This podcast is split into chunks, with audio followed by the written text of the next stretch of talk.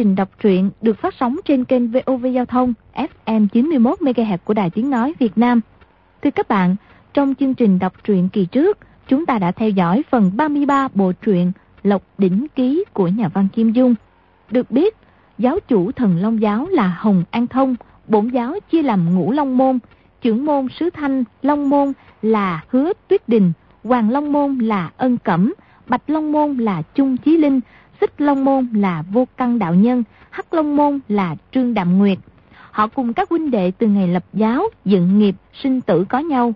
Hồng giáo chủ từ ngày cưới vị phu nhân trẻ đẹp 23 tuổi thì tính tình thay đổi, chỉ thích đề bạc bọn thiếu niên nam nữ, tàn sát dần đám huynh đệ già, ngày trước hơn 1.000, bây giờ còn lại chưa tới 100 người.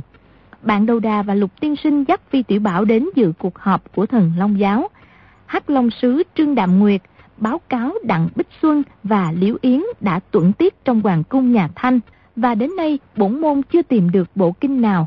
Y xin gia hạn nhưng không được phu nhân và hồng giáo chủ chấp thuận, y phải nhận hình phạt xử tử. Các huynh đệ già lâu nay đã bất mãn, Thanh Long Sứ hứa tuyết đình. Mấy tháng nay ngưng uống rượu hùng hoàng, chờ cơ hội để trút phế vợ chồng giáo chủ. Ông ta dùng bách qua phúc xà cao, bôi vào kiếm xuất chiêu hạ thủ tám tên thiếu niên vừa xử chung chí linh. Loại cao này khi đụng đến máu người sẽ tỏa ra mùi thơm ngào ngạt, ngửi đến tinh thần, liền cảm thấy dễ chịu. Mọi người sống trên linh xà đảo đều có uống rượu hùng hoàng, ngửi vào thì gân cốt mềm nhũng trong vòng 12 canh giờ. Vào phút chót, Hồng An Thông kịp ném thanh gỗ của chân ghế hạ thứ tuyết đình trọng thương ở phổi. Đến lúc ấy, chỉ còn Vi Tiểu Bảo còn tỉnh vì không uống rượu, nên chất cao không có tác dụng. Y phát hiện Mộc Kiếm Bình là giáo chúng thần Long Giáo. Cô ta đã bị giáo chủ cho uống thuốc độc, người khác không giải được. Các huynh đệ già kia kể ra cũng có khí khái. Cuối cùng, Vi Tiểu Bảo quyết định cứu cả Hồng giáo chủ và phu nhân, đồng thời bảo toàn tính mạng của các huynh đệ và giáo chúng. Vi Tiểu Bảo giải độc xong, kết quả như thế nào? Mời quý vị và các bạn đón theo dõi phần đọc truyện tiếp sau đây.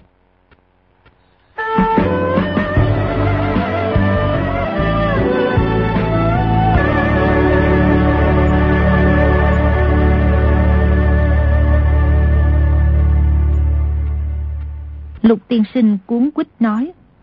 Viên công tử, ngươi đừng mắc lừa họ. Cho dù ngươi quá thật làm bạch long sứ, thì một khi họ không vui muốn giết chết ngươi lại không phải dễ như trở bàn tay sao? Tấm gương bạch long sứ Trung Chí Linh còn trước mắt đó. Ngươi mau giết giáo chủ và phu nhân. Mọi người tôn ngươi làm giáo chủ thần long giáo là được. Câu ấy vừa nói ra, mọi người đều hoảng sợ. Bạn đầu đà, hứa tuyết đình, vô căn đạo nhân đều cảm thấy câu ấy quá sức tưởng tượng. Nhưng xoay chuyển ý nghĩ, đều thấy nếu không tôn y làm giáo chủ, thì trong giáo không có chức nào cao hơn Bạch Long Sứ. Tình thế trước mắt cực kỳ nguy hiểm, tính mệnh của mọi người đều nằm trong tay y. Cũng chỉ có cách ấy mới có thể dụ y giết chết giáo chủ và phu nhân.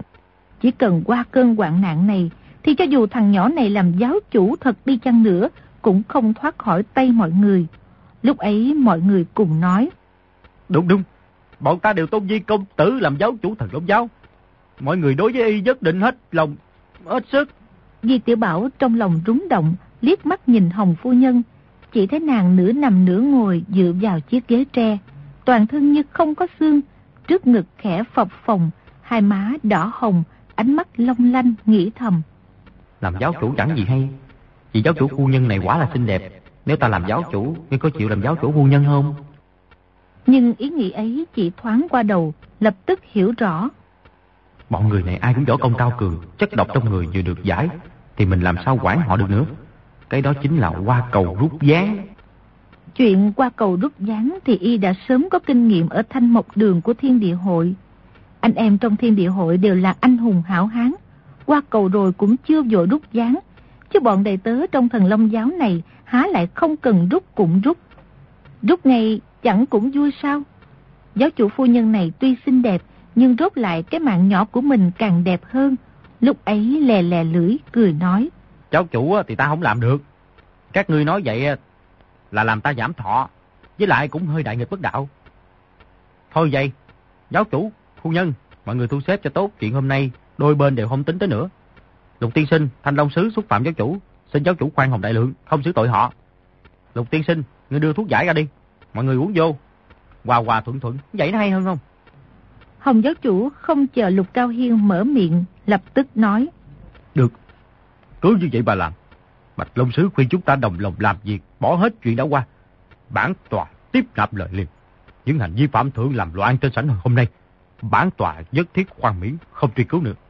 À, Thành Long Sứ, giáo chủ đáp ứng rồi đó. Vậy tốt hơn sao? Lục tiên sinh thấy Di Tiểu Bảo bất kể thế nào cũng không giết giáo chủ, thở dài một tiếng nói. Nếu đã như vậy, giáo chủ phu nhân, xin hai người các chỉ lập một lời trọng thể đi. Hồng giáo chủ trầm giọng nói. Giáo chủ thần Long giáo Hồng An Thông, nếu ngày sau còn tính toán việc hôm nay với các vị lão huynh đệ, thì Hồng Mố sẽ rơi vào đầm rồng, bị hàng dạng con rắn ăn thịt, xương cốt không còn. Rơi vào đầm rồng, bị hàng dạng con rắn ăn thịt là hình phạt nặng nhất của thần Long giáo. Giáo chủ và phu nhân lập lời trọng thệ trước mặt mọi người như thế, tuy là bị tình thế bức bách, nhưng quyết cũng không thể nuốt lời. Lục tiên sinh nói. Thành Long Sứ, ý người thế nào? Hứa Tuyết Đình hơi thở thoi thóp nói. Ta, ta dù sao cũng không sống được nữa. Vô căn đạo trưởng cứ thấy thế nào? Vô căn đạo nhân cao giọng nói. Cứ như thế đi. Hồng giáo chủ vốn là anh em già của chúng ta. Y văn tài võ công đều hơn người. Gấp 10 lần. Mọi người vốn tôn y làm chủ vốn không có ý hai lòng. Từ sau khi y cưới vị phu dân kia tính tình thay đổi. Chỉ thích đề bạc bọn thiếu niên nam nữ tàn sát hết đám anh em già bọn ta. Thành lâu Sứ lực này gây ra tai họa, chỉ mong giữ tính mạng chứ không có gì khác. Giáo chủ và phu nhân đã lập lời thề trước mặt mọi người, quý sẽ không truy cứu chuyện hôm nay, sẽ không cố ý giết hại đám anh em già nữa. Mọi người cần gì phải phản y. Mà nói lại, thật Long giáo vốn cũng không thể thiếu được một vị giáo chủ như vậy. Bọn thiếu niên nam nữ đồng thanh hô lớn. Giáo chủ tiên phúc mãi hưởng, thọ sánh ngang trời. Lục tiên sinh nói. Vì công tử, Người chưa uống rượu thuốc hồn hoàng nên không bị trúng độc bách qua phúc xạ cao. Lại lập được công lớn hôm nay. Trong cõi u binh tự có ý trời. Muốn giải chất độc này thì rất dễ dàng. Người ra ngoài múc nước lạnh vào cho mọi người uống là được. Chất độc này té ra dễ giải vậy. Rồi bước ra ngoài sảnh, nhưng tìm không ra nước lạnh, dòng ra phía sau sảnh. Thấy hơn 20 cái giò khoảng 6-7 thạch đều đựng đầy nước.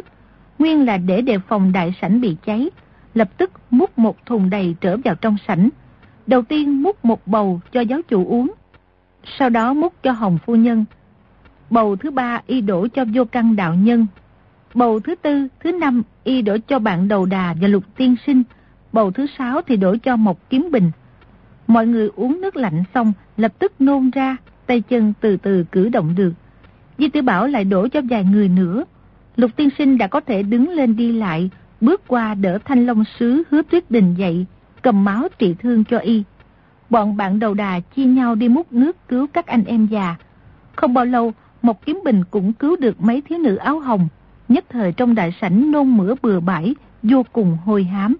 Hồng phu nhân nói, mọi người về nghỉ ngơi đi, ngày mai sẽ hội họp lại.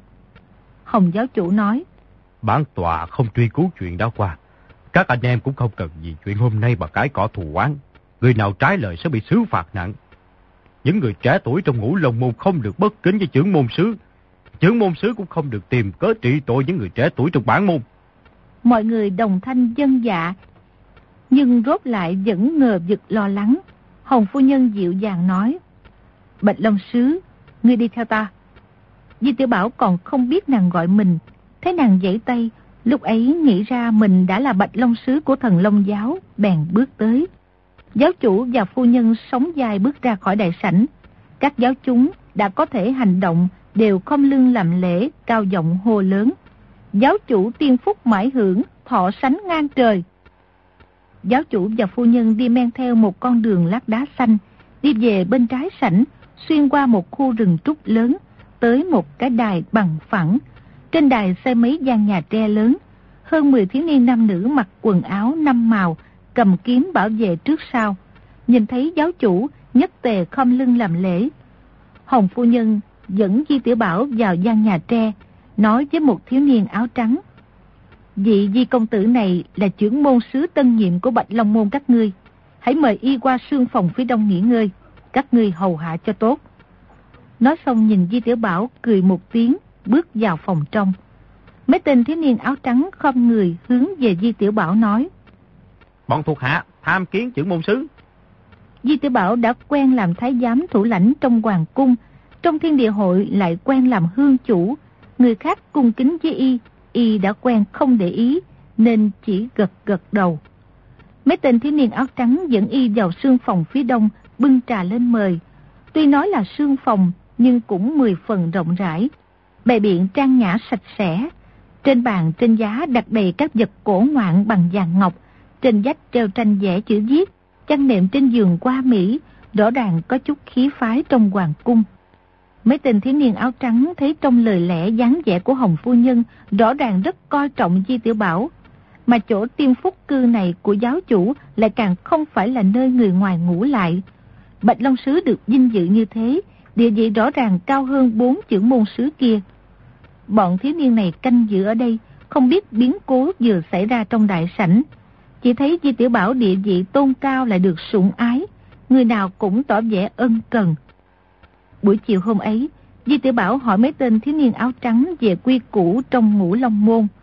Nguyên là thần long giáo chia làm 5 môn, mỗi môn thống suất dài mươi anh em già, 100 thiếu niên, dài trăm giáo chúng bình thường. Trưởng môn sứ vốn đều là các cao thủ có công lớn trong bản giáo, nhưng gần đây giáo chủ ra sức đề bạc những người trẻ tuổi tài giỏi, thường là trên dưới 20 tuổi, lại giao cho những chức vụ quan trọng ngay sau trưởng môn sứ. Di Tiểu Bảo tuy còn nhỏ tuổi, nhưng cũng không người nào tỏ vẻ kinh ngạc. Sáng hôm sau, Hồng giáo chủ và phu nhân lại triệu tập mọi người ở đại sảnh. Trên mặt mọi người đều có vẻ nơm nớp bất an. Giáo chủ tuy đã lập lời thề không truy cứu chuyện cũ, nhưng y suy tính sâu xa, không ai đoán được y sẽ dùng thủ đoạn lợi hại gì. Giáo chủ và phu nhân lên ngồi, Di Tiểu Bảo đứng thứ tư trong năm trưởng môn sứ, lại trên cả bạn đầu đà và lục tiên sinh. Hồng giáo chủ hỏi. Thường thế của thành long sứ ra sao rồi? Lục Cao Hiên không người nói. Khải bẩm giáo chủ, thương thế của thành long sứ không nhẹ. Tính mạng có giữ được không thì trước mắt rất khó nói. Giáo chủ lấy trong bọc ra một bình thuốc nhỏ màu đỏ, nói. Bà viên thiên dương bảo mệnh đan này, cứ cầm cho y uống. Nói xong cũng không thấy y giơ tay lên, nhưng cái bình kia đã từ từ bay tới trước mặt lục tiên sinh. Lục tiên sinh dội giơ tay đón lấy, phủ phục xuống nói. Cảm tạ đại ân của giáo chủ. Y biết thiên dương bảo mệnh đan vô cùng khó có, là giáo chủ sai thuộc hạ tìm kiếm vô số các vị thuốc quý chế luyện mà thành. Trong đó có nhân sâm 300 năm, mật gấu trắng tuyết liên rất là khó kiếm. Giáo chủ hao tổn tâm lực mới luyện được thành, trước sau cũng chẳng qua chỉ có 10 viên. Hứa tuyết đình uống được 3 viên linh đan này, tính mệnh ắt không có gì đáng lo nữa. Bọn anh em già còn lại đều không lưng cảm tạ, đều nghĩ. Hôm qua thành lòng sứ xúc phạm giáo chủ như vậy, lại sắp tâm giết chết y. Hôm nay giáo chủ lại ban cho thuốc quý. Vậy thì rõ ràng y đã không nghĩ tới chuyện cũ nữa. Không ai không cảm thấy được an ủi, mọi người trong đại sảnh vốn rất cẩn thận đề phòng. Nhưng lúc ấy trên mặt đều hiện ra vẻ tươi cười, không ít người thở phào.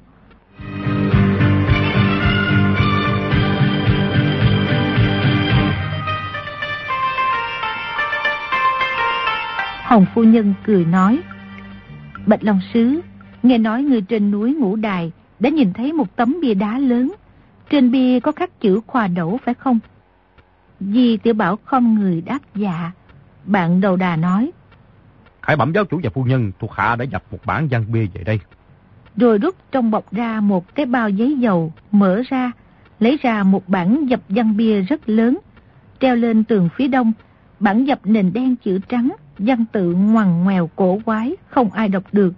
Hồng phu nhân nói. Bạch Long Sứ, nếu người biết được loại văn tự này, thì cứ đọc cho mọi người nghe. Di tiểu Bảo ứng tiếng dạ, rồi nhìn lên bản dập văn bia, cao giọng đọc thuộc lòng bài văn mà Lục Tiên Sinh đã soạn. Duy ngày giáp tý tháng 12 năm trinh quan nhà đại đường. Thông thả đọc hết một hơi, ngẫu nhiên có chỗ nào bị quên thì nói. À, đây là chữ gì thì khó nhận ra. À, phải rồi là chữ chữ ma đọc thuộc lòng tới đoạn tiên phúc mãi hưởng mọi người sùng kính, thọ sánh ngang trời, văn võ nhân thánh. Lại đổi bốn câu này đi, đọc là tiên phúc mãi hưởng cùng với phu nhân thọ sánh ngang trời, văn võ nhân thánh. Bốn chữ cùng với phu nhân quả thật rất thô tục. Nếu là lục tiên sinh soạn, ác sẽ dùng những chữ trang nhã hơn. Nhưng Di Tiểu Bảo không hiểu văn lý, làm sao làm được văn chương hay không? Y không sửa bốn chữ thành năm chữ là đã vô cùng khó khăn đáng quý rồi. Hồng phu nhân vừa nghe thấy bốn chữ ấy, mặt mày tươi rói nói. Giáo chủ, trong văn bia quả đúng có tên của ta, không phải là Bạch Long Sứ bị đặt bừa bãi đâu. Hồng giáo chủ cũng mười phần cao hứng, gật đầu cười nói. Hay lắm, hay lắm. Chúng ta được trời cao thương mến sáng lập được thần đông giáo này vốn là từ năm trinh quan nhà đại đường. Trên trời đã giữ tính rồi. Mọi người trong sảnh đồng thanh hô to. Giáo chủ tiên phúc mãi hưởng, thọ sánh ngang trời. Bọn anh em già như vô căn đạo nhân cũng kinh ngạc, đều nghĩ. Giáo chủ và phu nhân ứng với tinh tú trên trời đúng là không thể mạo phạm. Di tiểu Bảo đọc tới những nơi giữ tám bộ tứ thập nhị chương kinh, Hồng phu nhân thở dài nói. Thánh hiền hào kiệt giúp dân cứu đời, cố nhiên trên trời đã sớm an bài. Ngay cả loại người như Ngô Tâm Quế cũng đều nằm trong sự tính toán của trời. Giáo chủ, tám bộ kinh ấy vốn số trời đã định là của bản giáo, sớm muộn gì cũng sẽ vào tay thần Long giáo chúng ta thôi. Giáo chủ vuốt trâu cười khẽ nói. Phu dân nói rất đúng. Mọi người lại hô lớn, thọ sánh ngang trời, thọ sánh ngang trời. Đợi cho mọi người yên lặng, Hồng giáo chủ nói. Bây giờ mở hương đường, Phong Di Tiểu Bảo làm trưởng môn sứ Bạch Long Môn của bản giáo. Hương đường của thần Long giáo tự nhiên có khác với nghi tiết của thiên địa hội. Di Tiểu Bảo thấy trên hương án bày ra năm cái chậu bằng vàng, mỗi chậu đều có một con rắn nhỏ, chia làm năm màu xanh, vàng, đỏ, trắng, đen. Năm con rắn nhỏ này ngóc đầu lên, lưỡi thè ra thụt vào, nhưng thân hình trong chậu vẫn cuốn tròn không động đậy. Di tiểu Bảo lạy xong năm con thần long ngũ sắc, hướng tới giáo chủ và phu nhân dập đầu, kế nhận lời chúc mừng của bọn vô căn đạo nhân. Hồng phu nhân rót ba chén rượu hùng hoàng cho y uống, cười nói. Uống xong rượu này, thần long trên đảo sẽ biết ngươi là người mình, từ nay trở đi sẽ không cắn ngươi. Giáo chủ ban cho y một chuỗi hạt châu hùng hoàng, sai y đeo vào trong người, bách độc không xâm phạm được. Kế đó những người chấp sự và bọn thiếu niên trong Bạch Long Môn tới tham kiến trưởng môn sứ. Giáo chủ phân phó. Trưởng môn sứ Thanh Long Môn bị bệnh chưa khỏi. Bạn đầu đà có công dập bà văn bia. Sự vụ của Thanh Long Môn tạm thời giao cho bạn đầu đà xử lý. Lúc nào Thanh Long sứ khỏi bệnh sẽ là giữ chức. Bạn đầu đà không người dân lệnh. Giáo chủ lại nói. Ngũ Long Sứ và Lục Cao Khiên sáu người cùng vào hậu sảnh thương nghị. Lúc ấy cùng phu nhân bước xuống khỏi bục. Mọi người trong sảnh lớn tiếng hô đưa tiễn, bọn vô căn đạo nhân, Di Tiểu Bảo, bạn đầu đà, Lục Cao Hiên đi theo phía sau. Di Tiểu Bảo lúc ấy mới biết, Lục Tiên Sinh vốn tên là Lục Cao Hiên.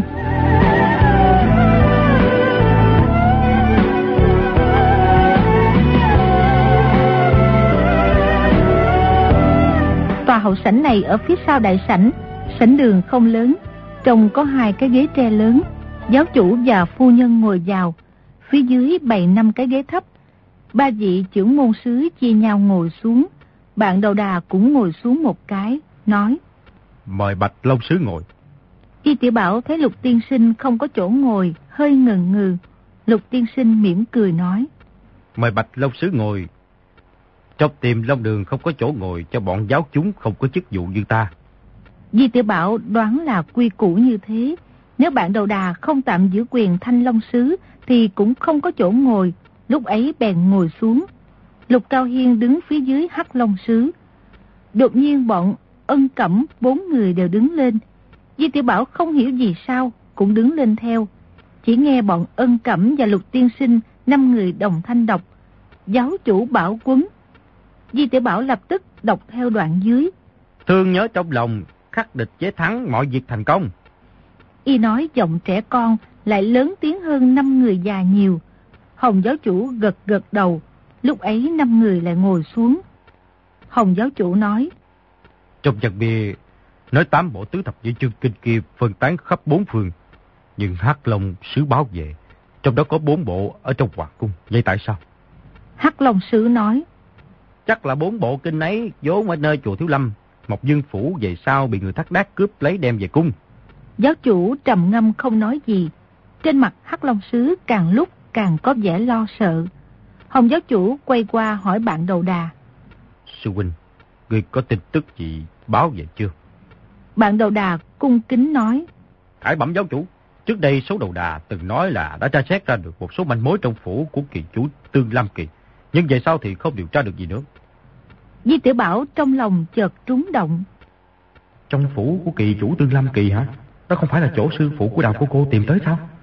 Té ra bạn đầu đà còn có sư huynh tên là xấu đầu đà. Chỉ nghe Hồng giáo chủ nói. Người nói ta sai y mau điều tra cho danh không được lời biến. Bạn đầu đà luôn miệng dân dạ. Qua một lúc Hồng phu nhân mỉm cười nói. Hắc Long Sứ phái người vào cung lấy kinh. Theo y nói thì đã dùng hết sức lực. Nhưng đến nay một bộ kinh cũng chưa lấy được. Về chuyện này chúng ta e phải phái người khác có phúc phận hơn đi làm thôi. Hoàng Long Sứ ân cẩm dội nói. Phu nhân thật là cao kiến. Việc lấy kinh chắc có quan hệ rất lớn tới phúc phận lớn hay nhỏ. Hắc Long Sứ cũng không phải không nỗ lực, không chịu lập công cho giáo chủ. Nhưng Thủy chung chướng ngại trục trùng, có quá nữa là không đủ phúc phận, vì thế khó mà cầm được kinh báo vào tay. Theo ý ngươi thì ai có đủ phúc phận? Người có phúc khí lớn nhất trong bản giáo tự nhiên là giáo chủ, cái đó là phu nhân. Có điều rốt lại không thể bắt đại giá của hai vị phải nhọc nhằn đích thân xuất mã. Phúc phận lớn nhất tiếp theo là phải kể tới Bạch Long Sứ. Y đọc được văn bia, lại lập được đại công, trên nấn được thấp thoáng ánh hồng quang phúc phận rất lớn. Thuộc hạ của giáo chủ không có ai bằng được. Giáo chủ vuốt râu mỉm cười nói. Nhưng y là một đứa nhỏ làm sao đảm đương được trọng trách lớn. Chức vụ Bạch Long Sứ tuy rất tôn quý trong thần Long giáo, nhưng trong lòng Di Tiểu Bảo thì không đáng chút gì. Y đã bị hãm trên đảo, chỉ có cách tùy ngộ nhi an. Nhìn thấy Hồng Phu Nhân nguyệt thẹn qua nhường, trong lòng vô cùng ngứa ngáy. Nhưng nhìn quá nhiều, nếu bị giáo chủ phát giác ra dáng vẻ mê gái của mình, thì khó tránh khỏi cái quả sát thân, cũng phải trở về Bắc Kinh cho mau là hay. Nghe giáo chủ nói thế, chính là cơ hội tốt để thoát thân, liền nói. giáo chủ, phu nhân, đội ơn được đề bạc. Thuộc hạ mười phần cảm kích, bản lĩnh tôi vốn không có gì, nhưng cậy vào phúc khí của hai vị, trà trộn vào cung lấy trộm bốn bộ kinh ấy thì cũng có hy vọng thành công. Hồng giáo chủ gật gật đầu, Hồng phu nhân mừng rỡ nói. Ngươi chịu hăng hái, đủ thấy trung thành với giáo chủ. Ta biết ngươi thông minh lanh lợi, phúc phận lại lớn. Chỉ e chính là trời phái ngươi xuống giúp đỡ giáo chủ làm nên đại sự. Hồng giáo chủ thông thả nói. Theo lời Hắc Long Sứ bẩm báo, tiệp bộ thuộc của y phái vào hoàng cung đưa tin ra. Nói trong thủ hạ của tiểu hoàng đế có một tên tiểu thái giám tên là tiểu quế tử gì đó. Di tiểu bảo giật nảy mình. Cho bị bị lỗ rồi. Thiệt là hỏng bét. Lại nghe giáo chủ nói tiếp. Tiểu hoàng đế phái y lên núi ngũ đài. Có lẽ mưu đồ chuyện bất lợi cho bản giáo. Bọn ta liên tiếp phái mấy nhóm người lên đường muốn bắt sống y để thẩm vấn. Trương lão tam tìm y không ra. Ban đầu đà cũng chưa thành công. Không ngờ chưa tìm được tiểu quế tử thì gặp được ngươi. Ân Cẩm nghe ngữ khí của giáo chủ hơi ngừng lại, bèn nói. Đây là nhờ giáo chủ Hồng Phúc ngang trời. Hồng giáo chủ nhìn y khẽ gật đầu, nói tiếp. Bạch Long Sứ, người tới Hoàng Cung phải tra xét kỹ về cả tiểu quế tử kia. Hoàng đế phái y lên núi Ngũ Đại là có bu đồ gì? Di Tiểu Bảo đã sợ toát mồ hôi, rồi nói dân dân, trong lòng vô cùng mừng rỡ. Theo khẩu khí của giáo chủ thì là phái mình vào Hoàng Cung, bèn đưa mắt nhìn bạn đầu đà một cái, nghĩ thầm. Ngươi không tiết lộ bí mật của ta, tính ra cũng là tốt cho ngươi á nghe. Hồng Phu Nhân nói, trong tám bộ tứ thập nhị chương kinh kia, theo lời đồn thì có cất dấu bí mật làm thân thể khỏe mạnh, kéo dài tuổi thọ. Nghĩ chắc giáo chủ của chúng ta được trời thương mến, cho được tiên phúc mãi hưởng thọ sánh ngang trời. Tám bộ kinh này sớm muộn gì cũng sẽ rơi vào tay giáo chủ. Bạch Long Sứ, ngươi lại lập công lớn cho giáo chủ, mang tám bộ kinh ấy về đây, giáo chủ tự nhiên sẽ có ban thưởng. Di Tiểu Bảo đứng lên không người nói. Thuộc hạ có tan xương nát thịt cũng khó báo đáp được đại ơn của giáo chủ và phu nhân. Dĩ nhiên phải tận trung báo quốc, gia ngựa bọc thay. Tám chữ tận trung báo quốc, gia ngựa bọc thay này là y học theo các tiên sinh kể chuyện. Mỗi khi đại tướng xuất chinh, nhà vua khuyến khích, đại tướng lập tức khẳng khái hiên ngang nói tám chữ này. Y theo đúng bài bản, nhưng dùng ở chỗ này không khỏi có chỗ bất luân bất loại. Hồng phu nhân cười một tiếng nói, Người trung thành với giáo chủ, thế là tốt lắm. Người đi Bắc Kinh, cần mang theo mấy người giúp đỡ, cứ tùy ý lựa chọn. Di tiểu Bảo nghĩ thầm. Ta muốn thoát thân, trong giáo là có người đi theo, chỉ dướng chân tay thôi. À, nhiều người e tiết lộ chuyện bí mật. À, phải, à, à phải rồi, thuộc hạ định chọn một hai thiếu nữ dưới trướng xích long sứ để họ cải trang làm cung nữ hành sự trong cung thì rất tiện. Y nhớ tới một kiếm bình, định mang nàng đi. Vô căn đạo nhân nói. Bọn cô nương nhỏ ấy chỉ e vô dụng. Nhưng chỉ cần giáo chủ và phu nhân ưng thuận thì ngươi cứ tùy ý lựa chọn là được. Đa tạ đạo trưởng. Lục Cao Hiên nói. Khải bẩm giáo chủ và phu nhân, hôm qua thuộc hạ phạm trọng tội, đội nhân giáo chủ không giết. Hồng giáo chủ xua xua tay, cao mày nói. Chuyện hôm qua mọi người không được nhớ trong lòng nữa. Từ nay trở đi không được ai nhắc tới. Dạ dạ đa tạ giáo chủ, thuộc hạ muốn đi theo Bạch Long Sứ, cậy vào hồng phúc của giáo chủ và phu nhân, hoặc có thể lập công cho giáo chủ để bày tỏ lòng cảm kích của thuộc hạ. Lục Cao Hi cơ trí thâm trầm, võ công cao cường văn tài lại càng giỏi giang. Một thiên văn chương viết rất ổn thỏa. Được, ngươi cứ đi theo Bạch Long Sứ là được. Lục Cao Hiên nghĩ thầm. Y nói một thiên văn chương viết rất ổn thỏa là nói chuyện soạn bài văn bia. Y đã hiểu rõ trong lòng rồi. Bạn đầu đà nói. Cải bẩm giáo chủ và phu nhân thuộc hạ cũng xin đi Bắc Kinh với Bạch Long Sứ để làm việc cho giáo chủ. Giáo chủ gật gật đầu, thấy Hoàng Long Sứ cũng muốn khoe khoang hăng hái, liền nói. Số người đông rồi, chỉ sợ tiết lộ hành tàn, vậy thì hai người các ngươi cùng đi. Tất cả mọi việc phải nghe theo lệnh của Bạch Long Sứ, không được trái lời. Lục Cao Hiên và bạn đầu đà không người nói. Thuộc hạ tuân lệnh. Hồng phu nhân lấy trong bọc ra một con rắn nhỏ năm màu dằn dện, là đồng xanh, vàng, đồng đỏ, bạc trắng, sắc đen đúc thành, nói. Bạch Long Sứ, đây là ngũ long lệnh của bản giáo, tạm thời giao cho người chấp chưởng. Trong giáo có mấy dạng giáo chúng, thấy lệnh bài này cũng như nhìn thấy giáo chủ. Để làm được việc lớn, giao cho ngươi đại quyền sinh sát. Sau khi lập công sẽ thu lại lệnh bài này. Di tiểu Bảo ứng tiếng dạ, hai tay cung cung kính kính đón lấy, trong lòng rầu rĩ. Mình chỉ muốn trở về Bắc Kinh, không có đếm xỉa gì tới thần Long Giáo. Ác khổ giáo gì nữa. Cầm tấm ngũ long lệnh này của thị từ nay trở đi còn lắm chuyện phiền phức. Hồng phu nhân nói. Bạch Long Sứ và Lục Cao Hiên, bạn đầu đà, ba người ở lại, những người khác lui ra. Vô căn đạo nhân và bọn hắc Long Sứ, Hoàng Long Sứ ba người làm lễ lui ra. Hồng giáo chủ lấy trong người ra một cái bình màu đen, đổ ra ba viên thuốc màu đỏ, nói. Ba người hăng hái tới Bắc Kinh làm việc, bản tòa rất vui lòng, thưởng cho mỗi người một viên, bảo thai dịch cân hoàng. Bạn đầu đà và lục cao hiên trên mặt lập tức hiện rõ vẻ vừa sợ vừa mừng, quỳ xuống tạ ơn, đón lấy viên thuốc nuốt luôn vào bụng. Di tiểu Bảo cũng làm theo. Nhận lấy viên báo thai dịch cân hoàng, cũng lập tức nuốt xuống. Qua không bao lâu, cảm thấy nhiệt khí trong bụng dâng lên, từ từ đi vào kinh mạch, lan tỏa khắp toàn thân. Nói không hết sự thoải mái, dễ chịu. Hồng Phu Nhân nói, Bạch Long Sứ tạm ở lại, những người khác lui ra đi. Bạn đầu đà và Lục Cao Hiên, hai người lui ra.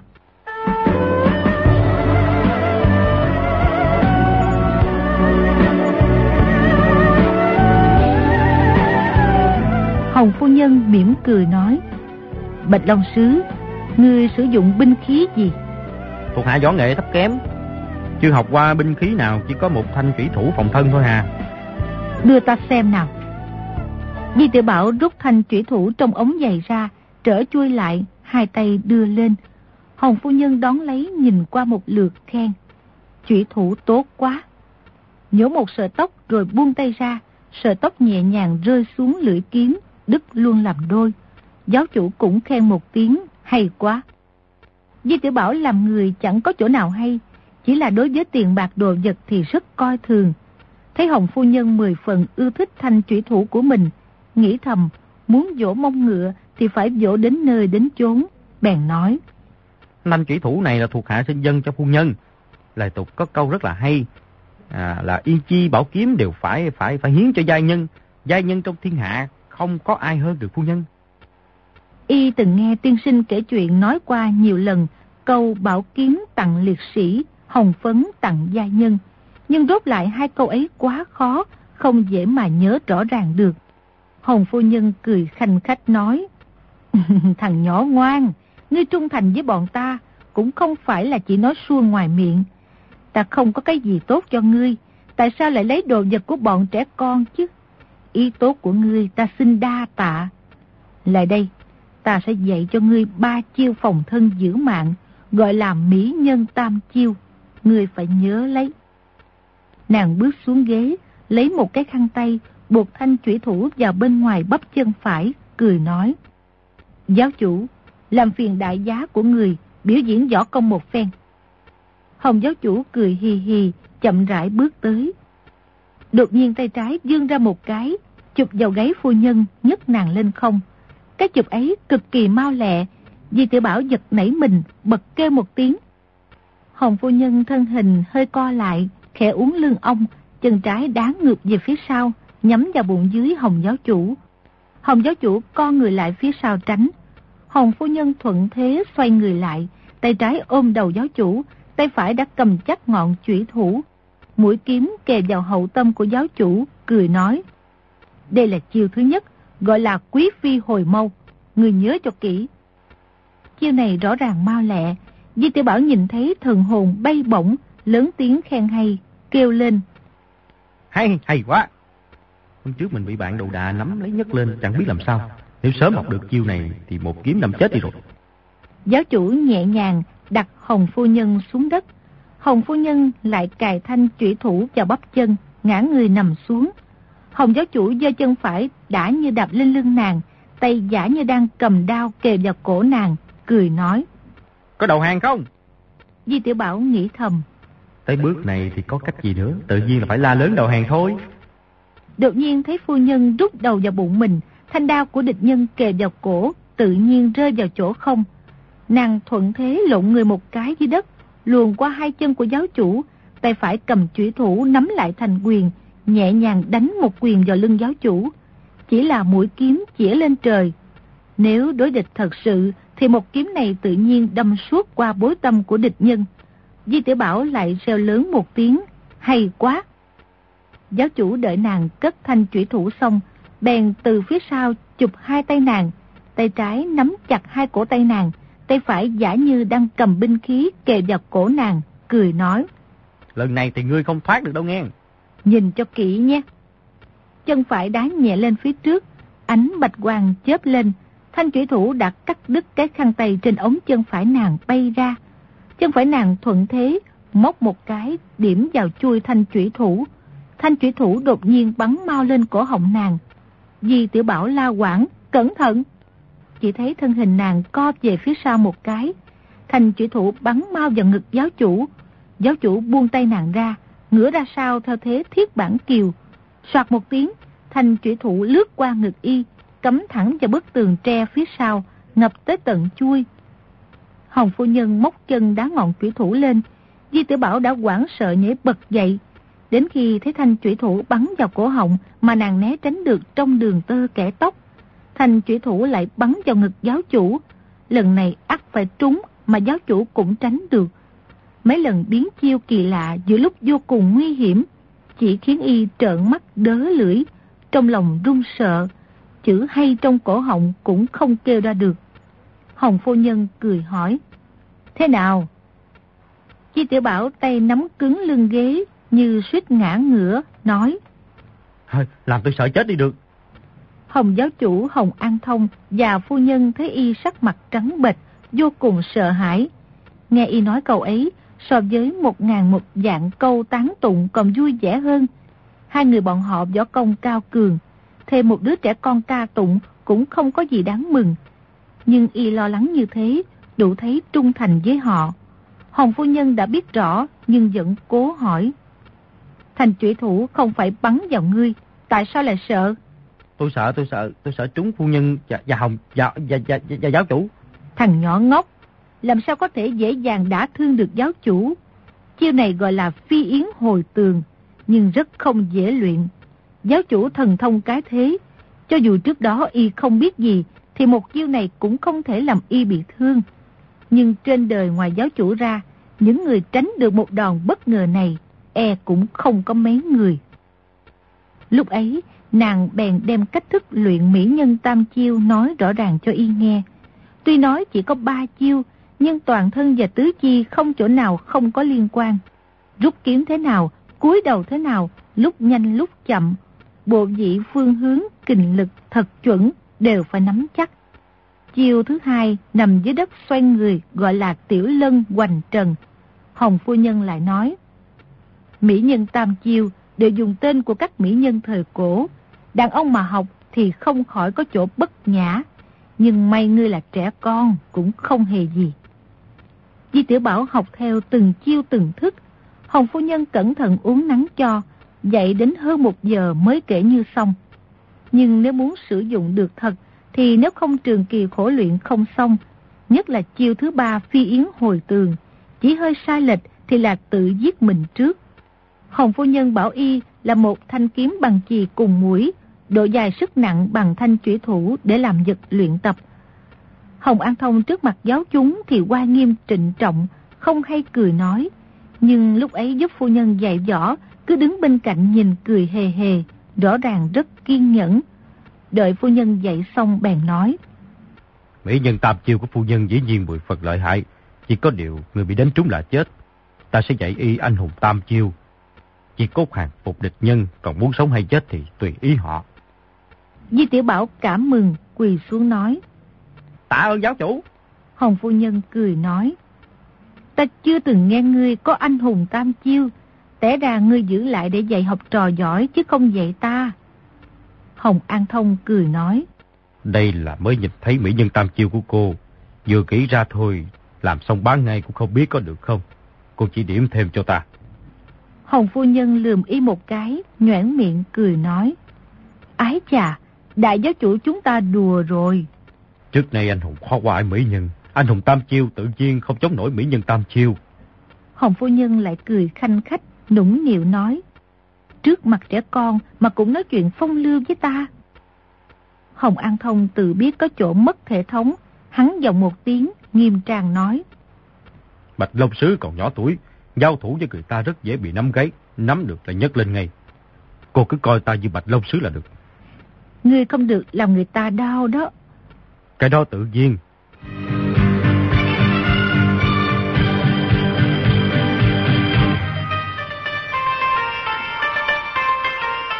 Hồng phu nhân tay trái dương ra chụp người y nhấc lên.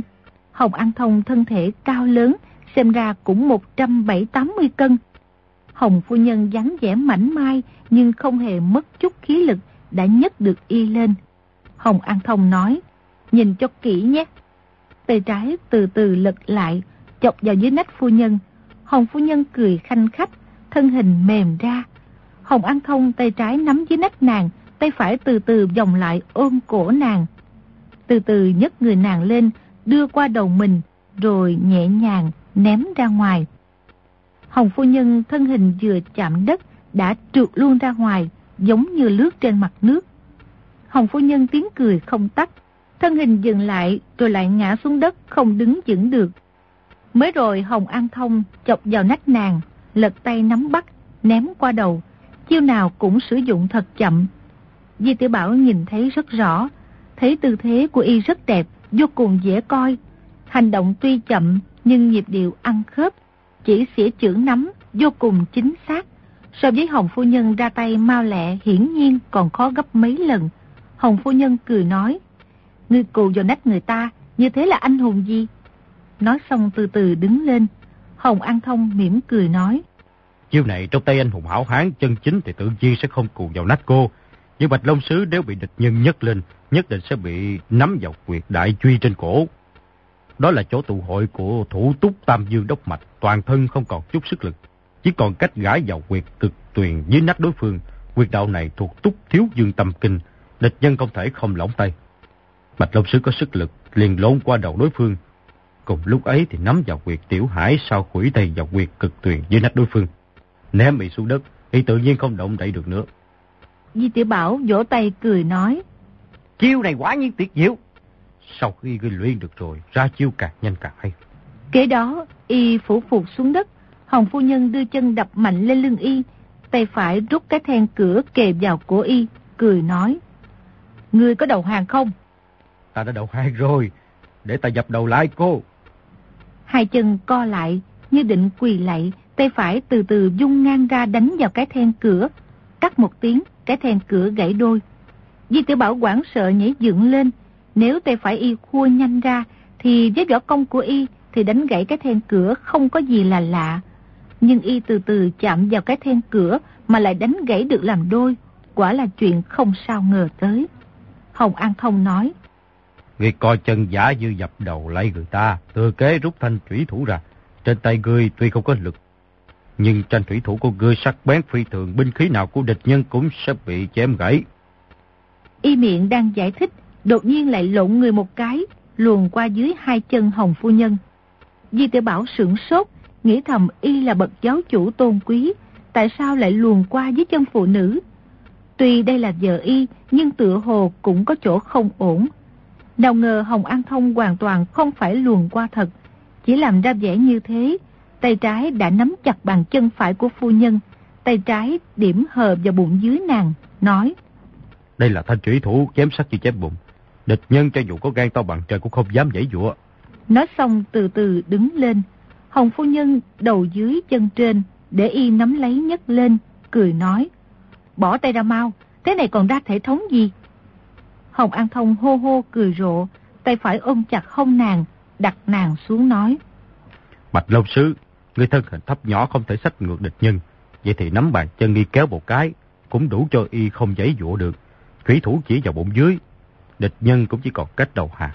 Lúc ấy người cứ đá vào các quyệt thần tàn thần phong, bộ lan lên ngực y dài cước, đề phòng y phản kích. Di Tiểu Bảo cảm mừng nói. Dạ dạ dạ, à, mấy cước thì đúng là không đá không được. Hồng An Thông hai tay chấp sau lưng cho phu nhân nắm chặt. Hồng phu nhân kề nửa cái then cửa vào cổ y. Hồng An Thông cười nói. Địch nhân nắm chặt hai tay ta tự nhiên là nắm vào uyến môn trên cổ tay để ta không còn sức phản kích. Gặp phải hoàn cảnh như thế này vốn chỉ còn cách dùng chân. Y chưa dứt lời, Hồng phu nhân a một tiếng, bật cười bỏ tay, nhảy lùi ra phía sau.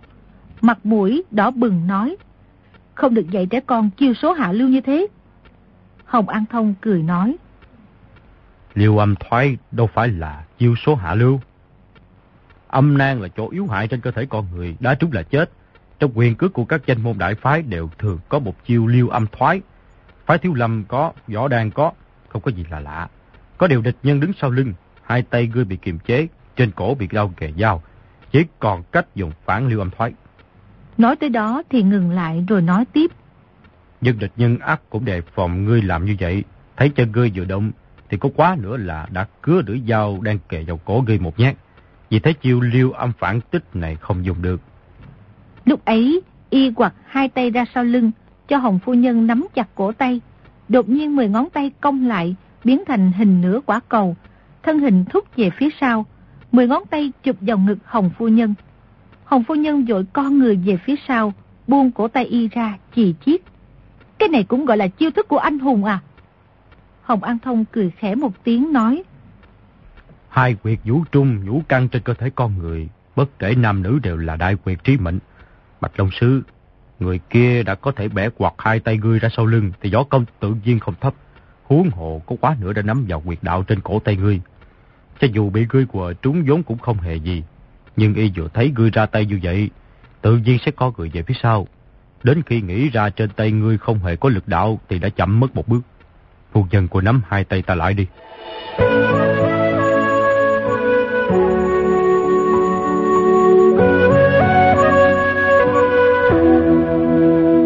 Hồng phu nhân bước lên hai bước, đập nhẹ vào mu bàn tay y một cái, sau đó nắm cổ tay y, nửa người trên ngửa ra, không để y chụp trúng ngực.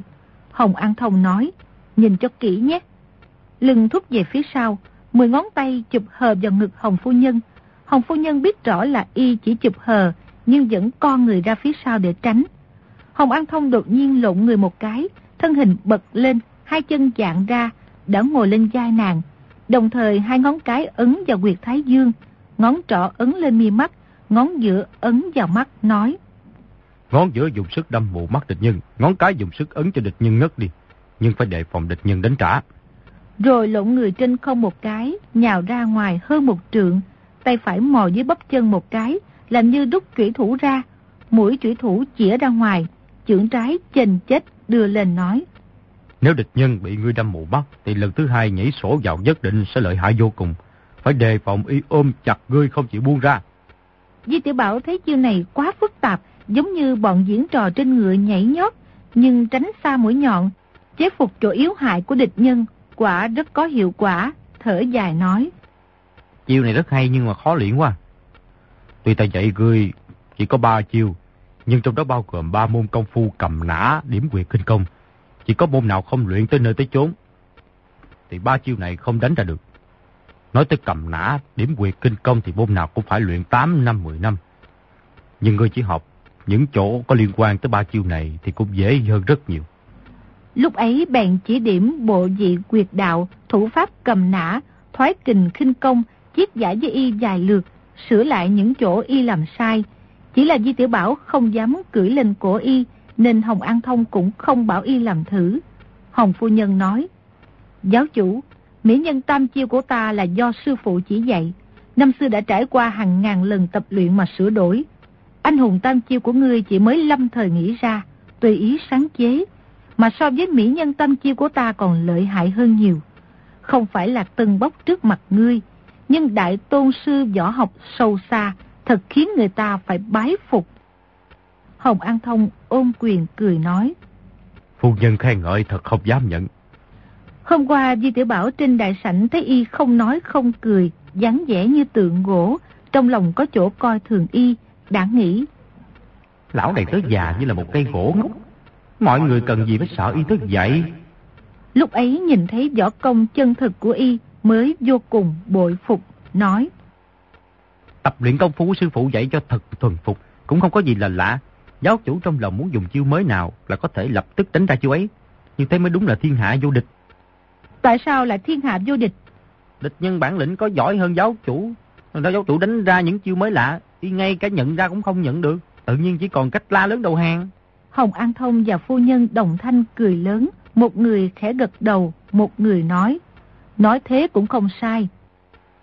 Giáo chủ, mỹ nhân tam chiêu của ta có tên ba mỹ nhân thời cổ. Mà anh hùng tam chiêu của ngươi lợi hại như thế, cũng nên có tên của ba vị đại anh hùng mới phải. Được, để ta nghĩ xem. Chiêu thứ nhất nhất địch nhân lên, đó là ngũ tử tư cử đỉnh ở Lâm Trà, gọi là tử tư cử đỉnh. Hay, ngũ tử tư là đại anh hùng. Chiêu thứ hai là nhất địch nhân. Chút đầu xuống đất đó là lỗ trí thâm nhổ cây dương liễu, gọi là lỗ đạt bạc liễu. Rất hay. Lỗ trí thâm là đại anh hùng. Chiêu thứ ba của ngươi tuy xảo diệu, nhưng có điều hơi có chút mùi vị của bọn lãng tử vô lại. Tựa hồ không phải là anh hùng. Nói tới đó bật tiếng cười khanh khách. Hồng An Thông cười nói. Tại sao không phải là đại anh hùng? Gọi là chiêu gì cho hay nhỉ? Ha, hai ngón trỏ của ta đè vào đuôi mắt đi. Chiêu này gọi là trương sưởng quả mi. Trương sưởng không phải là anh hùng. Vẽ lông mày cho vợ mà cũng gọi là một chiêu anh hùng à. Thú vui trong khuê phòng có cái còn hơn cả vẽ lông mày. Cô nói vẽ mày cho vợ, không phải là anh hùng sao? Hồng phu nhân đỏ bừng mặt, lắc lắc đầu. Di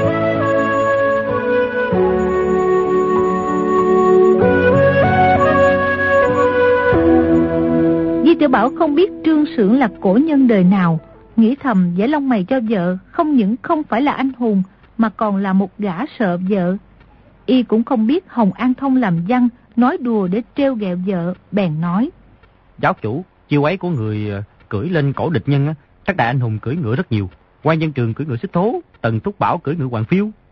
Đúng, có điều con ngựa xích thố mà quan dân trường cưỡi vốn của Lữ Bố. Tần Quỳnh lại bán con ngựa hoàng phiêu để không thật ăn khớp. Có rồi, chiêu này là địch thanh hàng phục long câu bảo mã. Gọi là địch thanh hàng long. Con ngựa quý mà y hàng phục được ấy vốn là trọng biến thành. Hồng phu nhân vỗ tay cười nói. Hay quá, địch thanh ra trận mang cái mặt nạ bằng đồng, làm bọn binh tướng phiên bang quảng sợ la hét ầm ĩ, tháo chạy tán loạn, đó tự nhiên là một vị đại anh hùng. Chỉ có điều chúng ta là thần long giáo. Không quan hệ, cho dù là rồng cũng có lúc bị người ta thu phục trở thành rất ngoan ngoãn. Hồng phu nhân phì một tiếng, mặt đỏ bừng, ánh mắt long lanh đầy vẻ quyến rũ. Lúc ấy Di Tiểu Bảo lại biểu diễn lại một lực mỹ nhân tam chiêu và anh hùng tam chiêu. Thủ pháp thân pháp có chỗ nào không đúng thì Hồng An Thông và phu nhân lại chỉ điểm thêm. Sáu chiêu công phu này vô cùng xảo diệu. Di Tiểu Bảo nhất thời tự nhiên khó mà học được hết. Hồng giáo chủ nói không cần lo lắng, chỉ hơi biết đường lối luyện tập. Lúc nào rảnh rỗi là có thể luyện thành thuần thục. Khi dạy xong thì đã đến giữa trưa. Hồng phu nhân kiên quyết không nhận thanh chủy thủ, trả lại cho Di Tiểu Bảo nói. Người võ công còn chưa luyện xong, lần này đi làm việc cho giáo chủ, phải có loại binh khí tốt thế này để phòng thân.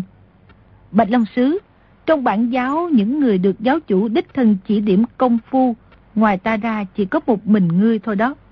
Ta không biết thuộc hạ tu hành mấy đời mà có được phúc khí như vậy. Ngươi nên trung thành làm việc cho giáo chủ để báo đáp ơn đức của giáo chủ. Dạ. Bây giờ ngươi về đi. Sáng sớm ngày mai cùng bạn đầu đà, Lục Cao Hiên lên thuyền xuất phát, không cần tới cáo biệt nữa. Di Tiểu Bảo dân dạ, cung kính làm lễ với hai người, quay người đi ra, tới cạnh cửa quay đầu nói. Phu nhân, nếu tôi à, sống tới 80 tuổi, lúc đó giáo chủ và phu nhân mỗi ngày dạy tôi ba chiêu có được không? Hồng phu nhân thoáng sửng sốt, rồi lập tức hiểu ra ý y chúc tụng. Y hiện bất quá 14-15 tuổi, đến 80 tuổi là hơn 60 năm nữa, mà giáo chủ và mình thọ sánh ngang trời, sống thêm 60 năm cũng là ứng với ý nghĩa ấy, cười hì hì một tiếng nói. Ta ưng thuận, ngày sinh nhật 80 tuổi của ngươi, giáo chủ và ta sẽ dạy cho ngươi thêm ba chiêu. Năm ngươi mừng thọ 100 tuổi, bọn ta lại mỗi người dạy thêm cho ngươi ba chiêu nữa, gọi là lão thọ tinh tam chiêu, lão thọ bà tam chiêu. Không, tôi thấy phu nhân vẫn xinh đẹp, mỹ lệ như hôm nay. Có quá nữa là người, và giáo chủ lại còn trẻ hơn, truyền cho tôi là là kim đồng tam chiêu và cọc nữ tam chiêu. Hồng An Thông và phu nhân hô hô cười rộ.